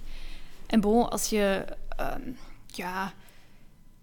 Het zit hem ook vaak in de kleine dingen. Hè. Ehm, voor mij is een glimlach op straat bijvoorbeeld naar iemand die je niet kent, maakt dat al een heel groot verschil. Dus dat doe ik eigenlijk ook al vanzelf, uit mezelf, omdat ik dat zo hard apprecieer. Dat is nu ook moeilijker de laatste maanden. Voilà, ik vond, dat is voor mij echt wel mhm. al... Uh, al een moeilijkheid gebleken. Ehm, maar ja, dat zet ook meteen de toon voor interacties vaak. Ehm, dus je hebt het zelf ergens in de hand en de dingen die je niet meer in de hand hebt voor mensen uh, waarvan je achternaam echt uh, heel bepalend is en al mhm, meteen ook een bepaald vooroordeel daarbij um, daaraan koppelen, ja, bon, daar, daar steek ik ook geen energie meer in. Nee. En dat is prima. Het woord racisme is nog niet gevallen. Zijn jullie daar ooit mee geconfronteerd? Ik heb eigenlijk het geluk gehad dat dat op school niet het geval was, um, omdat ik op een heel kleine middelbare school zat in Diest, um, ja, waar er ook geen andere um, kindjes waren van, van Roemeense afkomst. dus ja, bij mij was dat bij ja, jongs af aan eigenlijk niet het geval. Voor mijn ouders wel. Ehm, Ja, volledig hetzelfde. Ja, voilà. Die, ze werden daar vaker mee geconfronteerd. En dat, was, dat heeft misschien ook met de taal te maken. Ehm, als kind pik je dat heel snel op. Ehm, als, als volwassene al iets minder. Dat heeft voor ons voordelen gehad natuurlijk. Hè. Ik was ook, zoals zij dat, degene die thuis eh, eh, formulieren invulde of mijn papiertjes van t, eh, school moest vertalen. Als ik thuis niet zei dat ik de volgende dag eh, of volgende week een zwemzak naar school moest nemen, dan had ik die ook niet bij. Dus bon, ja, dat, geeft, dat leert u verantwoordelijkheid opnemen. Ehm, maar voor mijn ouders is dat een stuk moeilijker geweest. Maar dat is ook een bepaalde mindset. Ze hebben nooit ja, dat slachtofferschap opgenomen. En dat maakt ook al een heel groot verschil in die zin, in die ervaringen dat zij ook, eh, hoe dat zij daar ook nu op terugkijken. Oké, Ja. Serhat? Wel, in het secundair onderwijs, Deinze, een heel kleine school, nooit meegemaakt. eh, maar dan heb ik een jaartje in Antwerpen gestudeerd, mijn laatste jaar secundair onderwijs. En toen wel. En ik was enorm gechoqueerd, want ik was een van die personen die dacht van het is allemaal wat opgeklopt in de media, racisme, vrij relatief, ehm, zoals bepaalde ministers dachten. Ehm, en toen op een bepaald moment zei een leerkracht, geef toe Sergat, je zit hier toch gewoon voor je kindergeld te krijgen. Oei. En ik, ik was gechoqueerd. En ik dacht van, wat zegt u meneer? En toen antwoordde hij, als het hier niet goed is, kan je naar Calais. Ik was volledig gedegoûteerd, gechoqueerd. Ik wist niet wat te Amai. zeggen. Ehm, en ik wou naar de directeur stappen. En wat bleek, hij was ook de directeur. Dus dat was niet zo Ehm, evident. Maar goed, een, een, een, een tweetal jaar later kwam ik hem tegen in een raad van bestuur. En ik heb het hem wel gezegd dat ik het absoluut niet apprecieerde. Ehm, en dat ik toch wel trots ben om te mogen zeggen dat ik geneeskunde studeer. Mm. Eh, want ik geloof in de kracht van leerkrachten. Ik denk dat leerkrachten heel veel kunnen doen. En ik denk niet dat wij behoefte hebben aan zulke leerkrachten. ehm, die zulke uitdrukkingen in een klas, wat zeer gênant is voor een, voor een jonge Tuurlijk. leerling. Ehm, maar ik denk, ehm, er zijn bepaalde mensen die soms racisme te snel durven te roepen. Akkoord, dat is zo. Mhm. Maar er zijn zeker casussen en we relativeren ook te snel. En, en we gebruiken het soms ook te verkeerd. Of, of verkeerd als politici. Hè. Dat- vind dat er dan nog iets meer dialoog moet over durven zijn. Van, heb je te maken gehad met racisme? Spreek erover. eh, Absoluut. Ja. Langs beide kanten ehm, gaan we verkeerd om met het begrip. Sommigen gebruiken het te snel, anderen gebruiken het als excuus, maar anderen nemen het ook niet serieus. Nee. En je hebt bepaalde politici die zeggen van ja, je moet niet overdrijven. Je kan verwijzen wat er Mhm. is gebeurd in Blankenberge. Anderen gebruiken het Mhm. om te zeggen van kijk wat daar gaande is. Dat is dan ook weer verkeerd.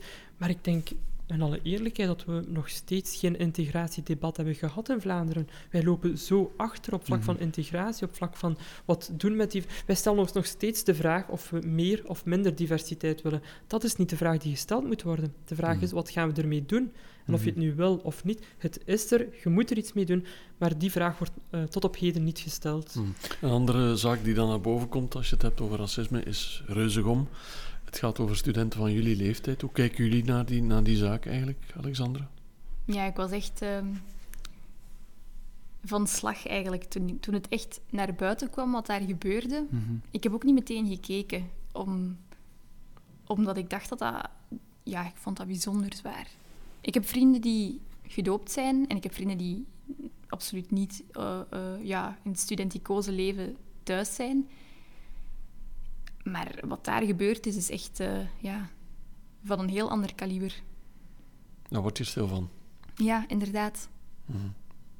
Serat, hoe heb jij die zaak eh, bekeken? Of hoe kijk jij daarnaar? Ik, ik herinner het mij nog goed, want eh, het is in december gebeurd, 2018. Ik was op dat moment voorzitter van VVS. Mhm. En een vrijdagavond werd ik opgebeld door de kabinetchef van minister Hilde Krevits van Onderwijs op dat moment. eh, met als opmerking van, kijk Serrat, eh, die jongen is overleden en we zouden maandagmorgen onmiddellijk willen samenzitten eh, en, en het nodige doen. En ik dacht van, ja, wat, het, is een, het is een student, ongeveer mijn leeftijdsgenoot of iets jonger. Eh, en ik dacht van, wat doe je daarmee? En dan werd het erger en erger en dan koppel je het terug naar hoe, hoe, jij het zelf ervaart en hoe het gaat aan, aan jouw instelling. Ehm, ja, ik, ik vind het moeilijk om te zeggen, laten we al die kringen zomaar schrappen. Want, Mhm. want dan denk ik aan mijn studentenkring, de VGK. Tuurlijk. En zij doen ook wel sociale activiteiten om geld in te zamelen voor goede doelen en zo verder. Moeten we dat dan ook schrappen? Ik denk dat het allemaal veel genuanceerder moet zijn. Maar wat daar is gebeurd, ik denk dat we kunnen zeggen dat het bijzonder betreurenswaardig was en dat het ja, Ja. niet veel over kunt zeggen. Ja. Jullie zijn allebei, dat moet gezegd zijn, en, eh, twee studenten met een ongelooflijke visie. Dat vind ik nu al, na een eh, uurtje en tien minuten podcast. Maar stel nu dat eh, de Martin Scorsese's van deze wereld of de Quentin Tarantino's daar iets mee doen. En dat ze zeggen van, we gaan jullie leven eens verfilmen. De Jan Verheijns. Of de Jan Verheijens. Ja, we laten het wel lokaler houden. Misschien mijn, niet mijn favoriete vermelden. Maar ehm, stel je voor dat, die, dat jullie leven verfilmd wordt. In The Life of Alexandra en Serhat. Welke soundtrack mag dan onder die film staan? Hebben jullie daar een concreet liedje, artiest of een genre bij dat je zegt van, ah, wel, dat mag er nu eigenlijk verdorie onder mijn levensfilm staan, maar Alexandra? ook een compilatie-cd Ja, met verschillende zeker. liedjes. Hè? Of een megamix of uh, eender wat. Ik vond dat een moeilijke vraag. Mhm. Eerlijk waar, ik heb nagedacht en, en ben tot de conclusie gekomen dat ik dan vooral graag zou willen dat er een liedje gemaakt wordt. Oké. Dan dat ik zou kunnen zeggen van, ah, dat liedje, ja, dat typeert mij volledig, of, of eh, dat ben ik nu eens helemaal, vind ik echt moeilijk. Ehm, dus dan zou ik eigenlijk graag hebben dat er, dat er een componist, en dan, ik ben, heel, ik ben fan van, eh, van, van piano, dat een Ludovico Einaudi bijvoorbeeld Mhm. Een liedje in elkaar steekt op basis van een gesprek of een verhaal of, Ja, en ja. daar een eigen draai aan geeft. Top. Dat zou fantastisch zijn. Dat mag wat kosten, maar uiteindelijk geen probleem. Het is ook uw levensfilm, hè, Alexandra. er dus, was eh, geen eh, maximumprijs nee, nee, opgeplakt. nee, hè. nee, Dit zeker. Die 100 niet euro 100 geldt niet. euro. Nee. Voilà. Nee, nee. En je had nog geld over eh, van de vorige vraag. Dus, nog zeker 99 euro of zo. Dus. En, en is dat wegdromen dan bij de muziek? Of waar, waarom kies je daarvoor eigenlijk? Ja, ik, ik kom daar echt van tot rust. mhm. Dat is eigenlijk van een kotgenote dat ik dat eh, heb leren kennen. En ik vind dat fantastisch. Niet altijd, hè, niet constant. En Nee. ik word ook heel blij van bepaalde liedjes. En dan eh, geeft mij ook heel veel energie. Maar dat is echt... eh, dat is iemand die mij echt gewoon tot rust kan brengen. Echt Mhm. raken met muziek ook. Ja, ja en zonder woorden. En het is ook iemand die verschillende emoties samenbrengt, vind ik. Mhm. Zowel eh, de blije eh, gevoelens die naar boven komen in zijn werk, als de, als de triestige. Ik herinner altijd zijn, eh, zijn soundtrack onder de film Les Intouchables. Ook een fantastisch Mhm. mooie film. Mhm. Met de muziek van Ludovico Einaudi. Ja. Deel jij diezelfde muziek eh, eh, Ja, kennis? absoluut. Piano. Ik ben jaloers op personen die muziek spelen. Hè. Mhm. Echt, absoluut. Zeker piano. J- jullie spelen zelf geen muziekinstrument of zo? Ik niet, nee. Ik heb eh, toen ik jong was eh, gitaar willen leren. Ehm, maar bon, vanaf het moment dat je dan eelt begint te krijgen op jouw vingers, ben ik ergens eh, afgehaakt. Dus ik heb nog altijd een gitaar liggen. Maar eh, om nu echt te kunnen zeggen dat ik gitaar Mhm. kan spelen, dat zou te veel eer zijn. Als ik een liedje mag kiezen, het is, het is niet makkelijk. Ik vond het ook een moeilijke vraag, want al die fluctuaties in het leven samenvatten in één lied. Ehm, maar ik denk iets gevonden te hebben. De Piano Man van, van Billy Joel. Fantastisch. Ja, Oh, single uit de jaren 70. Ik ging net Eh. zeggen, het liedje is ouder dan jij. Ik weet het, ik weet het. Maar ik heb, ja, ik vind alle, ik vind, ik heb een heel bijzondere smaak qua muziek, heel verschillend. Zelfs Vlaamse slagers, maar door andere vrienden dan weer. Ah. Maar eh, nee, dat, dat lied vind ik zo mooi. Het, het is, dus het gaat eigenlijk over Billy Joel, die, die in een bar zit en hij speelt piano en beschrijft eigenlijk het leven van, van de klanten daar. Van een barman, Mhm. van, van iemand die aan een toog zit en de teleurstellingen, hoop, allerlei Ja. de ver- verliezen in het leven. Ehm, en ik zie ja, mij, een, al, mij als, een, als, een, als een klant in dat cafeetje. Dus Mhm. ik denk dat dat lied wel eh, Super. zou passen. Mooi. Het is inderdaad ook fantastische muziek om gewoon een keer de lyrics te lezen als een verhaal. Absoluut, ja. Zeer mooi vind ik zelf als het ook eh, lukt bij een liedje. Ik heb ze snel opgezocht, ik ga eerlijk zijn. En het refrein is ook eh, heel mooi. Hè? Het komt altijd maar terug in die Klopt. song en, en En je zingt past, het hè. En, automatisch en ook het mee. past inderdaad, ja. Ja, Mhm. mooi. Heb, heb jij iets met muziek die, die, die wat ouder is, die van voor jouw tijd is? Ik, ik heb niet eh, zo van die potten en pannen waar ze op kloppen qua muziek, zo techno, dat is niet mijn ding. Maar zo, waar dat er een verhaal in zit, vind ik enorm mooi. Ja, Niet per se ouder, maar eh, waar dat er een betekenis in zit, ja. Ja. mooi. Muziek, heel belangrijk ook, denk ik. Ehm, het is iets dat we ons allemaal ook in kunnen verbinden, ook met de, met de, met de bepaalde genres. Maar dus geen Tomorrowland voor eh Serhat. Nog niet onmiddellijk. Misschien niet als, misschien als eh arts-specialist een opleiding, maar het zal niet als... eh, Top. Mhm. Mooi. We zijn een uur en een kwartier ver, denk ik, Het Pieter is dat. Dat wil Ja. zeggen dat wij stilletjes aan moeten, eh, moeten afronden. Mhm. Hoe kijken jullie zelf terug op deze ervaring, deze... Ik vind dat wij heel veel gelijkenissen hebben op vlak van hoe dat we dingen zien. Je haalde ook aan dat je perspectieven heel boeiend vindt. Het, ja, ik vind het heel boeiend hoeveel gelijkenissen je Mhm. kan hebben. Ja. Want jullie gaan samen naar een pretpark ook bijvoorbeeld. ja, dat staat vast misschien. Dat is beloofd, hè. Ah, Voilà, voilà, voilà. kijk, graag. Hebben jullie misschien nog een boodschap voor elkaar? Iets dat je zegt van, misschien willen we daarmee afsluiten met een mooie boodschap voor elkaar, een, een, een wens of een... een eh, Ja, ik heb gemerkt hoe belangrijk je vrije tijd vindt. En ik denk hoe ambitieus jij op dit moment bent, mhm. dat je weinig vrije tijd zult hebben later. Dus ik zou zeggen, geniet er ja, in de nabije toekomst van, want jij bent zeer ambitieus, zeer charismatisch, zeer boeiend. Ik, zou, ik ben gecharmeerd door uw uitleg, dus... Ja. Dank u, dat was heel wederzijds. Ik heb met heel veel plezier eh, naar jou geluisterd, Gerard. En ja, ik zou u niet meteen nu iets willen wensen, maar ik zou heel graag opnieuw gewoon in gesprek willen gaan. Ja, dat staat vast. Wauw. Jullie staan op de drempel van jullie leven. Waar willen jullie staan over pakweg tien jaar? Heb je daar een beeld van, Alexandra? Absoluut niet, en dat is fantastisch. Laat maar komen, zou ik zeggen. Ik, ik zou er nu echt niet eh, iets op willen plakken. Ik ben zelf heel benieuwd. Oké, Serrat? We zien wel inderdaad. Ik, ik, ik weet niet wat ik morgen zal doen, laat staan over vijf jaar. Dus we zien wel, ja. Een beetje pluk de dag, als het ware. Absoluut, absoluut. Het is cliché. ehm, Mhm. Het is cliché inderdaad, maar, maar ja, Ja, maar kan. sommige clichés zijn ook mooi. hè. absoluut. En daar Mensen- houden we van, ja. En uiteindelijk is alles toch een kwestie van perspectief. Mooi. Dat stond Voilà, in een of andere krant, denk ik. eh, Ja, ik denk het ook. Ja, Ik moet dat dat nog keer ja. eh, nalezen. Voilà. Zerat, Alexandra, ik vond het superleuk dat jullie op onze uitnodiging zijn ingegaan. Ik vond het heel, heel leuk en interessant en boeiend en Zeker wijs. vast. Voor mezelf ook. Eh, dus een dikke missie.